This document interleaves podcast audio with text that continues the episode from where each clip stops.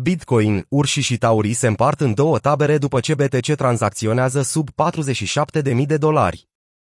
Bitcoin le-a oferit investitorilor o senzație de deja vu pe parcursul sesiunii de astăzi, 26 august, după ce o altă încercare a prețului de a cuceri pragul de 50.000 de dolari a eșuat.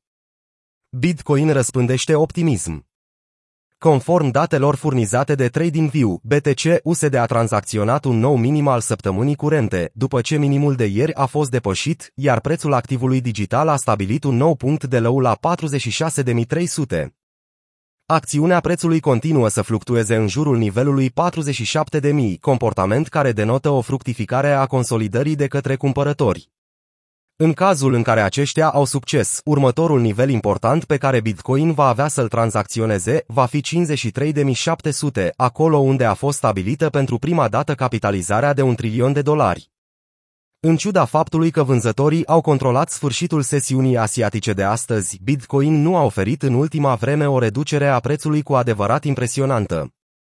CryptoEdnele, un popular analist tehnic din comunitatea Crypto Twitter, spune că prețul BTC USD poate oferi oportunități mai bune sub 45.000.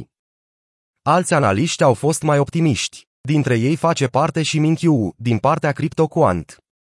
Într-una dintre postările sale, analistul a prezis faptul că o mișcare a prețului sub 47.000 va fi o scădere falsă, care va avea ca rezultat evoluția prețului peste 50.000 de dolari.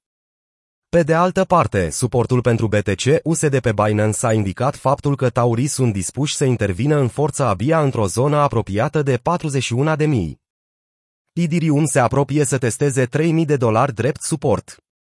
Pe măsură ce piața Bitcoin a fluctuat într-un interval bine definit, monedele altcoin majore n-au făcut decât să-i urmeze exemplul.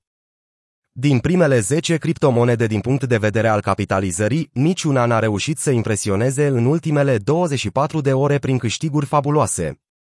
Idirium și-a menținut bine suportul de la 3000, în timp ce Cardano a retras o parte din câștigurile de la începutul săptămânii.